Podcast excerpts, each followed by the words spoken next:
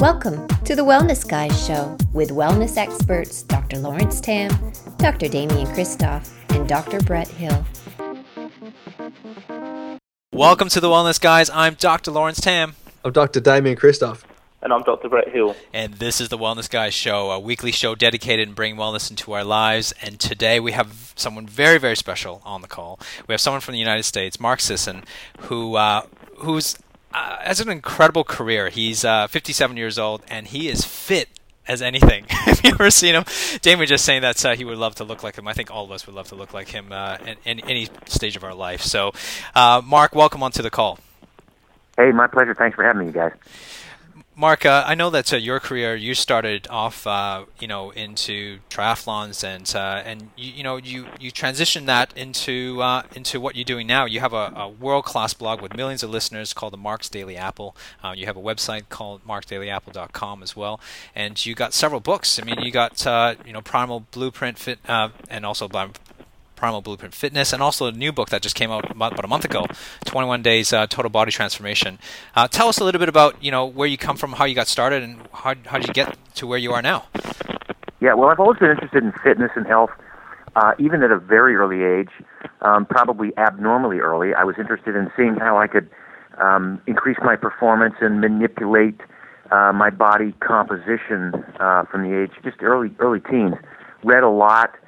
Uh, uh, you know, devoured the, the, the little information that there was on how to do that um, in the literature, and uh, started uh, with a, uh, a sort of a, a scrawny uh, type body. I, I didn't have the genetics to be a, a football or basketball or baseball player in the U.S., so I I wound up um, gravitating toward distance running, and in those days I read Ken Cooper's book on aerobics that said that all the all the aerobic activity that you did contributed to your uh, positive health and longevity, that you'd get points for the more uh, aerobic activity or cardiovascular activity that you did. So I thought, well, hey, I like points. What the heck? I'll uh, I'll see how many I can accumulate. And I started to run more and more miles.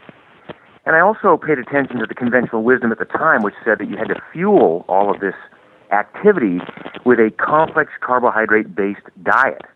so here I was doing all these things that everybody said you need to do to be healthy and lean and strong and fit and get the body composition where you needed it. And I was running lots of miles and I was lifting weights and I was eating grains, healthy whole grains and all of this good stuff and I got pretty fast. I got to be to uh, you know to the point where I was an elite uh, marathoner. I finished fifth in the U.S. National Championships in 1980 and eventually went on to finish fourth in the in the um, Hawaii Ironman. Wow. Um, but you know, I was on the outside. I was sort of a picture of fitness. On the inside, I was kind of killing myself. Uh, it turned out I had osteoarthritis. I had chronic tendonitis in my hips. I had irritable bowel syndrome and and all kinds of gastrointestinal issues. I had upper respiratory six or eight times a year. Um, I was really a wreck. And ultimately, my my athletic career ended because of the injuries and the illnesses and the inflammation that I was suffering um, quite early at the age of 28. And from that point on, I said, you know what, this uh, this whole conventional wisdom thing isn't working. I'm going to start looking into ways to achieve a lean, fit, strong, healthy body with the least amount of pain and suffering and sacrifice necessary. And that really led me into this uh, lifelong um, pursuit of finding ways that we can access uh, gene expression, that we can control gene expression so that we can turn on the genes that build muscle, nice. turn on the genes that burn fat, turn off the genes that cause inflammation, type 2 diabetes, arthritis, and all these other things that afflict us. And it really, um, in just in the last 10 years, has coalesced into this life way that I call the primal blueprint, which looks at two and a half million years of human evolution and how humans evolved to to the point where today we are all born with this wonderful recipe, a genetic recipe for a perfect, healthy, strong, lean, fit, productive body. And yet somehow we all seem to screw it up. Stuff it up, don't And, we? uh, it's just unbelievable. It's such a good point. Uh, I don't mean to interrupt at all, Mark, but uh, you No. know, in Australia at the moment, we're looking at doing a lot of nutrigenomic testing. So we're now testing people's genes to match the right um, nutrients and lifestyle for them, which is, I think, a, a clever step. We've spoken a lot about um, Dr. Bruce Lipton's um, work. He talks about spontaneous evolution and the ability of the uh, of the genes to be regulated by your behavior and your environment, which is exactly what you're talking about at the moment, uh, which I absolutely love. And when I, wo- I I've done a lot of work with uh, elite triathletes and Ironman triathletes with their nutrition, and the one thing I ask them to do is to drop all of their processed rubbishy carbs, get rid of those carb gel things, and you know get rid of all those sugary based electrolyte drinks, and and really just get it back to normal, get it back to natural. And uh, and uh, you know you're a living example that this actually works. Well, you know, it's interesting you bring up uh, your work with triathletes, and I'm I'm actually working with a Tour de France cyclist right now who uh, who tried a year of going vegetarian Oh, and it dear. didn't work for him. Jeepers! Oh, he's oh we know, well, we all know about that guy because he was all Yeah, yeah. the news. Yeah, Yeah. So anyway, he's he's going primal this year.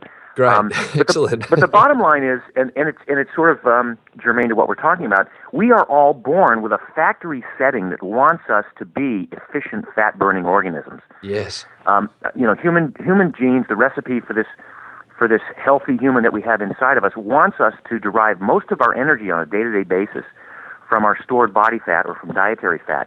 But because we have such access to trap, crappy carbs and and processed foods, we we literally reprogram our genes from an early age to depend on a regular supply of sugar. And that's why people have this, you know, mantra that they have to eat every couple of hours, or else they'll have low blood sugar, or they'll fall die. apart, or they'll, start, you know, they'll start to cannibalize their muscle tissue. Well, the primal blueprint is really about reaccessing that factory setting, reprogramming your genes to derive most of your energy from your stored body fat. And the and the highest iteration of that is with a triathlete or a marathon runner, because the more you can perform at a high output and burn fat versus glycogen, the better off you are in a competitive situation. Absolutely, it, it's such a great point. There was a um, there was an awesome book written. It must be nearly twenty years ago by a bloke by the name of Philip Maffetone. Do you remember reading his book? Was Oh was- yeah, yeah, no. yeah, Uh, Phil and I go way back. Um, you know, we, we we we have a saying here. We went to different high schools together. Um, we've never met, but uh, you know, we've we've been in the same circles and worked with the same athletes yeah, uh, using the same sort of principles. And his his his major principle, which is you know, train low and race high. Yeah. You know, you train if you if you're training for endurance sports, you're better off training at a heart rate at a submax heart rate most of the time to develop this ability to burn fat. Because as soon as you go over a threshold and you start to tap in your glycogen reserves, you sort of switch that fuel partitioning over to a reliance once again on sugar, and that's not a good thing. That's a disaster. And he actually says in this book, in Fitness and in Health, which I read must be must be 15 years ago, he says in this book that, uh, and it was just it was more of a reminder to me that uh, in the Krebs cycle, which not many people listening to this call will know what that's about, but that's the cycle in which people will burn carbohydrate fuel and access their energy through carbohydrates. One of the offshoots to the Krebs cycle is, of course, lactic acid buildup, which you don't get when you eat fat or you're burning fat. And uh, and so making that point where if we can train and exercise and perform on fat as opposed to burning carbohydrate fuels, of course we're going to do better. Yeah, and, and of course this this applies to the average person walking on the street who needs to lose body fat as well. Yeah, So it doesn't just apply to elite athletes. This is true for people, and this is where we get most of our results from the general population, is reprogramming the body to selectively derive most of its energy from stored body fat rather than having to eat a meal every couple of hours. With that ability, you get this luxury of going hours without feeling hungry and without having to eat. Yeah. And every time that happens, you wind up relying more on your stored body fat as a source of energy rather than accumulating these calories from, from uh, shall we say, less than healthy foods. yeah, Yeah, and I guess Mark, this is where some of your ideas around fitness start to come in as well, because because you obviously talk a lot about the exercise, and you talk particularly a lot about doing a lot of low intensity exercise, so doing sort of longer, slower stuff. Um, do you want to talk a little bit about about why that is? Absolutely. First of all, there's two points. The first of which is that one of the greatest epiphanies I had, and I think a lot of other people had it before me, but I had to kind of work work hard to get this epiphany, is that 80% of your body composition happens as a result of how you eat. You cannot exercise away a bad uh, diet. 80% of that of you, which is muscle versus fat, happens as a result of how you manipulate hormones and gene expression through the foods you eat. And that's really the empowering thing about this whole program is that by selecting the right kinds of foods, you can reprogram their genes. But the other, you know, point two is that exercise should never be about burning calories. It's about the movement. So once you once you get that out of your mind and once you can understand that walking becomes as legitimate an exercise as jogging or or running at 80% of VO2 max for an hour and a half, um, it's a legitimate form of movement that causes certain types of gene expression uh, that that create uh, functional changes in the body. You don't have to go out and and burn calories every time you go out and, and train. Most of that calorie burning thing and that fat burning concept happens as a result again of how you how you reprogram your genes through your diet. So when you understand that, then it unburdens you of having to work out all the time. You say, well, I'm just going to find ways to move. I don't have to lace on the the Nikes and go out for a 10 miler. I can park a mile away from work and walk the rest of the way, or I can get off at the train station, you know, an earlier train stop and walk to work. I can take a, a, a lunch break with my coworkers and go for a walk. I can hike on the weekends. I don't have to go out and sweat and, and grunt and, and strain and grind it out because it's not about burning calories. It's about just finding ways to move. Yeah. It's good. And in my life, my life, you know, what what I try, strive for is I find ways to play. You know, how can I take those those those little bits of time that I do train hard in the gym, you know, twice a week for anywhere from 17 minutes to 35 minutes, uh, doing sort of a full body routine. Once a week, doing some form of a high intensity sprint routine. But everything else I do is, is I try to find ways to incorporate that into play. I do some stand up paddling. You know, I'm going to go snowboarding for a week next in the next couple of weeks. um, I play ultimate frisbee. I try to find ways to incorporate fun and play into my exercise activity. And once again, once I realize that I don't have to count the calories and I don't have to give it some value because I work so damn hard, it's just about the movement. Yeah. Yeah, it's good. I like actually that you carry water bottles on the beach. I think that's uh, where do you find those Oh, water geez, bottles yeah, on the yeah. beach? I'm not going to live that photograph down for a long time. it's a good photo, but uh, yeah. Yeah. but you're right. It's the incidental movement, and uh, in chiropractic, all, all three of us, Mark, uh, we're we're all chiropractors, so um, we often talk about that incidental exercise, the incidental movement, um, but the specific incidental movement being, you know, I suppose present in the movement, that, the movements that you're making, uh, so as to create uh, good postures and to create a good body and, and health. So it, it, you're right. I would say that that's spot on. Well, and to, to take that one step further, if you're talking about good posture, I think it's better off to walk barefoot, you know, than to run in traditional running shoes. Yeah. Um, it, for, in terms of posture, in terms of you know the whole neuromuscular effect of of and the haptic sense that your feet have of of adjusting your uh, shock absorption naturally through your body rather than depending on some you know four foot motion control rear foot stabilizer to um, to bypass your feet and send all of that shock up in your lower back. So walking barefoot um, is is a better exercise than going out for a for a run for a lot of people. That's right up your alley, Brett, isn't it? That's what yeah, you're I love that stuff, Mark, because I actually spend all day, every day, 24 hours a day, either barefoot or in my barefoot shoes, and just love it. Um, and uh, I've found just a huge change for me, particularly in my running, changing from from running shoes into barefoot shoes. has just made such a difference in my output, in my performance, in my recovery. Uh, it's just been a huge transition. Yeah, and it's it's a it's an important distinction to make that you know if you're currently a runner and you decide to start getting into some minimalist shoes, don't go out for a seven miler the first day. you know, That is exactly what I did, Mark. There's right. Pardon me. That's, that's exactly what I did. My calves were killing me the next day. Yeah. Well, you're lucky it was only your calves because I've seen guys with plantar fasciitis and you know strained Achilles because they just it sounded like a good idea. So what the heck? We'll go. You know, we'll we'll take it on the same aggressive way that we take on everything we do.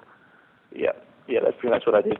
So, Mark, I hope you don't mind me sharing your age here, but uh, but you're actually 57 years old. Is that correct? I'm 58 and a half right now. Yeah. 58 and a half. Well, look, I thought it'd be really great to talk to you a little about aging because you know I find that, that in our society people have these ideas around aging and around what's normal aging, and uh, and clearly. Um, when I have a look at you and I look at what you're able to do and the photos of you obviously looking pretty buff, the, the sort of aging you're doing is different to the sort of aging that a lot of people in our population are doing. So I thought it'd be great for you to give us some insights into you know your thoughts around aging. Well, I guess my thoughts around aging, first of all, center around the fact that my brain never got away from being a 17 year old. so, so, you know, it really is true that if you think young, uh, attitude is, is such a huge part of of youth, and to try and maintain that youthful spirit is, is critical. And I think when I was growing up, you know, 58 was almost dead, and and things have changed a lot in the in the decades since that happened. And I, uh, it's been um, an important uh, revelation to me that movement. Once again, it's not about uh, grinding it out and and and maintaining a marathon style training throughout my entire life because I'd be crippled now. In fact, a lot of my contemporaries from the 70s, when I was running marathons, have had hip replacements, Yeah. or they've had defibrillators, or you know, they've had heart issues and heart transplants. It's crazy. Yeah. I I gave that stuff up in favor of doing literally the least amount of hard work that it whatever it took to to, to maintain or to get the, the the best benefits. You know, show me the most efficient way to maintain muscle mass and tone, and then set me loose to have fun, to go out and play. And I, and I really think that that's my secret is that I try to find ways to incorporate the little bit of hard training I do into uh, into elements of play and and keep that youthful spirit. That's that's number one. Number two, you know, vitamin D and sunlight can't be overstated. I, I I'm a big fan of getting uh, as much sun as I can without burning. Um, I think it's important to, to health in general. It's certainly important to longevity. And some people say, well, you know, you your your face looks a little weathered. Well, um, that may be the case, but you can wear a hat and you can wear sunscreen on your face. Yeah. There Yeah, there are workarounds for that. Absolutely, and I reckon that play thing is so important because I think you know as little kids we see kids just playing all the time and they're just super fit. They run around, they have great posture, they you know they do everything right. They squat well, you know, because they're just playing. They're just doing it as part of their daily activity, and I think we lose that as we get older. So I think that's a really important point. Well, and you know, the, the, I think the one of the sort of common themes throughout the whole ancestral health movement in the last year has been sitting is death. You know, and and um, we've started to recognize that we spend so much time sitting in front of a computer, uh, shortening our hip flexors and shortening our our uh, Achilles and and every uh, other muscle group in our body, and and it's literally causing us to to shrivel up and and die. And Yeah. you know, um, one of you who I, I forget which ones you know, said you spend as much time as you can standing up all day. Um, the whole concept of the stand-up desk now is great. If you're in a work environment and you can't do that, try to arrange to where you can get up every 15 or 20 minutes and walk around the office a little bit, or just do some form of, you know, do do 10 air squats or something to break up the monotony. But um, I think we've put ourselves, many of us have put ourselves into a work environment that is that is not helping us at all in terms of our health and our longevity. Oh, that's that's very true. Uh, you, you know, we see that. I, I don't know about uh, the other guys, but uh, we use the the big fit balls as our seats, so that you're not actually tempted to sit in there for a long time, so you don't develop a, a poor posture over a longer period of time. So uh, our workspace in our office is uh, is very much all about standing up and walking around and movement. And uh, and if you have to sit down, which we do need to, to you know, to give somebody uh, some care to their cervical spine, we actually need to sit down. So, uh, it, you know, in doing that, I use uh, one of those fit balls, one of those big round bouncy balls. And my, my front desk girl, uh, she actually has one of those balls as well. If she chooses to sit down, she can sit on that, but not a chair. Yeah, I have three employees at work that uh, that have done nothing but stand at their desks for the last uh, probably eight months now, and they love it. That's It's awesome. uh, you know, it's and these are people that you would never have guessed would embrace it so wholly, but they said they you know they're they're, they they work for me. They they read everything I write. They go, "What the heck? We'll try it," and and they love it. That's gold. Yeah, absolutely. And that standing is great. You know, there's lots of research out there talking about the improved performance, the improved attention span that you can get from actually standing up rather than sitting down. Because it's not just how it affects your body; it's actually how it affects your brain. So Yeah. That movement of your spine, particularly, really stimulates your brain and makes that function properly. It's super important. and it's all primal. I mean, you know, we didn't have chairs or sofas uh, or or even you know uh, raised beds for that matter until about a thousand years ago. Mark, um, you also had, uh, I know you founded a nutritional company as well, and, and, and you, you know, you, you obviously promote a little bit of nutritional supplementation. What are some of the things that you would recommend people to take as a, you know, for everybody to, that they definitely need in their daily life? And why? Well, um, you know, I, I, I first of all want everybody to kind of dial the diet in first. That's the that's Crucial. you, you can't get the results unless you've really handled the essential elements of the macronutrients and, and many of the micronutrients through your eating choices.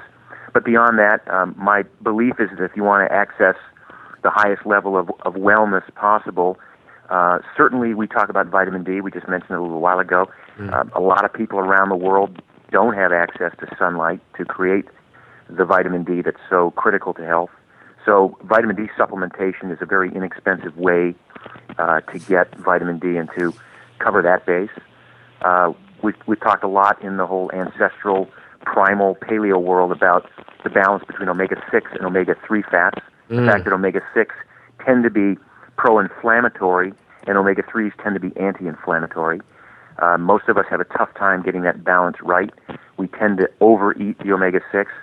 I'd prefer that you reduce your omega 6 intake, but in the event that you can, or you've done all you can and still aren't there, I think it's wise to supplement with omega 3 fats that come from fish oil.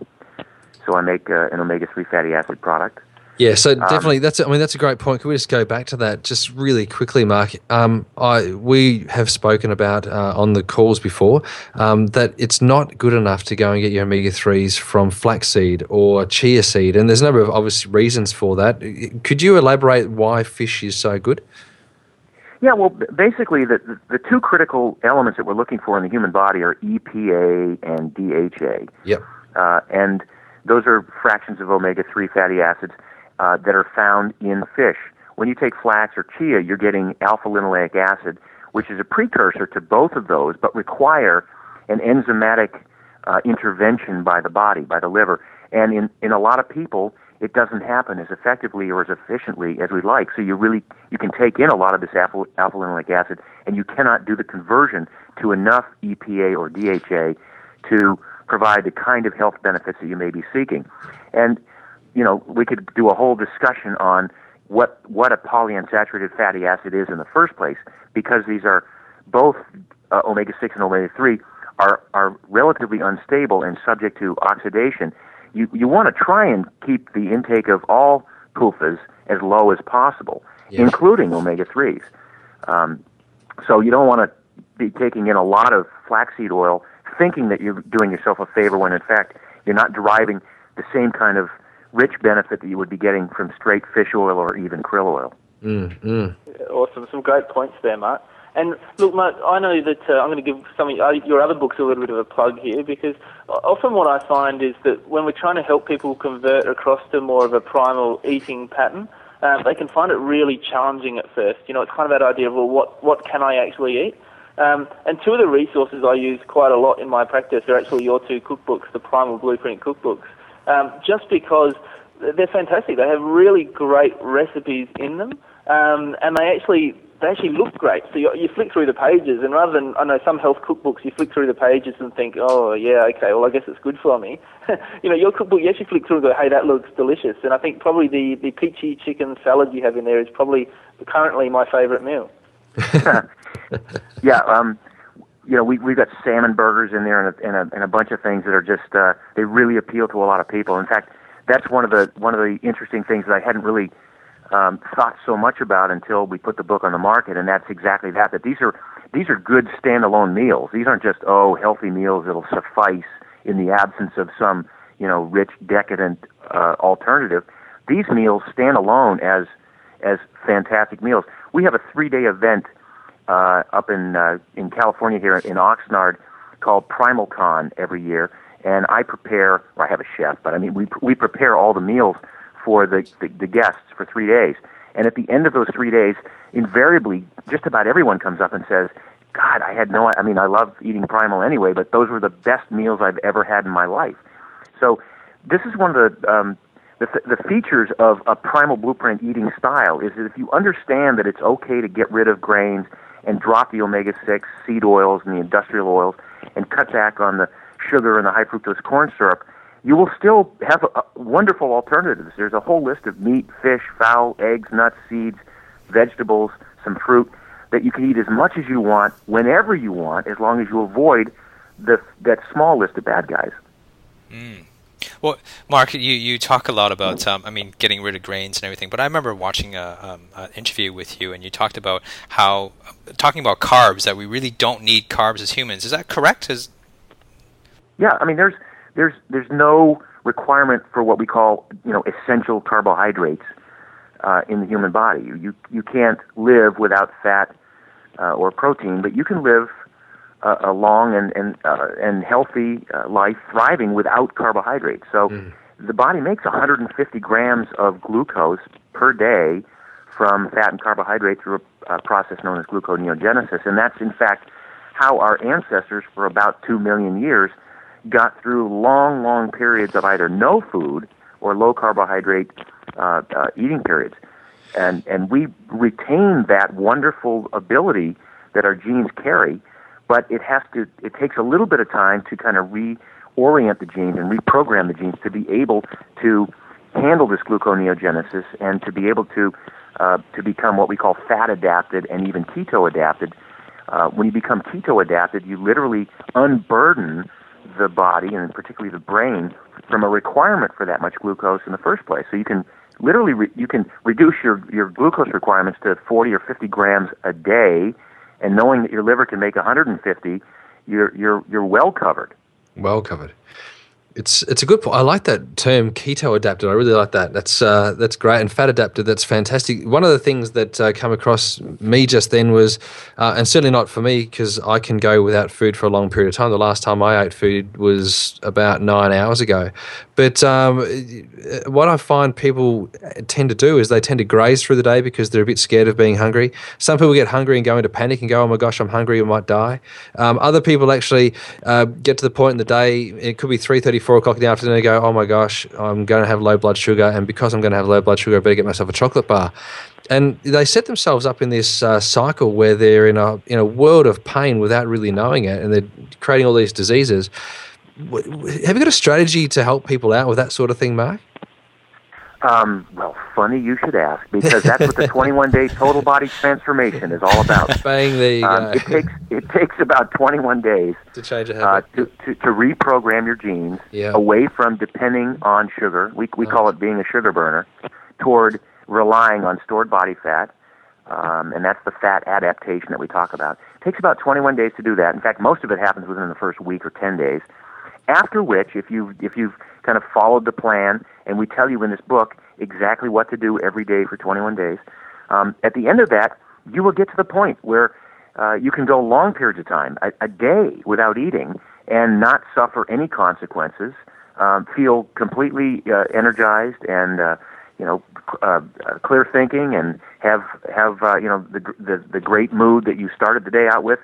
Um, those are all that's a really empowering aspect of this whole primal blueprint eating strategy. And if you think about our ancestors who didn't have three square meals a day for most of their lives, in fact, it was it was really always a crapshoot as to when the next meal was going to happen. Was it going to happen by the end of the day or three days from now? Mm. So th- this ability that we have to to become fat adapted and keto adapted, we just have to train it, just like we train in the gym, just like we train on the track. Wow, that's great. Yeah, I like that, Mark, because because uh, I'm someone who's often been criticised. Or you know, people often say to me, you know, I don't actually eat three square meals a day. Like it, it's not uncommon for me sometimes to just be busy and go right through lunch and get to the end of the day and, and you know just skip that middle meal. Um, but, yeah, I, but you, I don't feel hungry. I don't feel like I'm crashing or starving or anything of the, that nature. No, if you've if you've trained yourself to become fat adapted, um, there's zero impact. I mean, I'll ask you, you know, do you lose weight doing that? Do you do you cut No. into muscle mass? Do you No. you know, do you fear that you're becoming emaciated or starved? No. No. In, in fact, it becomes again also very liberating and a little bit eyebrow raising when you kind of realize, wow, I can I can maintain my strength and my muscle mass on far fewer calories than I ever thought was required to do this when I was a carbohydrate burning Junkie. machine. Yeah, Yeah. Yeah. Yeah. Well, Mark, that's uh, just great insights there because I mean, really, you're you're talking about going with our genetics and really going with our genes and transforming it and, and working from there, and then picking the foods that goes along with that. So, uh, you know, those are just great insights. I really encourage all the listeners to go check out uh, Mark's website. It's marksdailyapple.com. I'll put the link uh, below this podcast. But I mean, go get his books. I mean, he's got, you know, he's a New York Times bestseller here.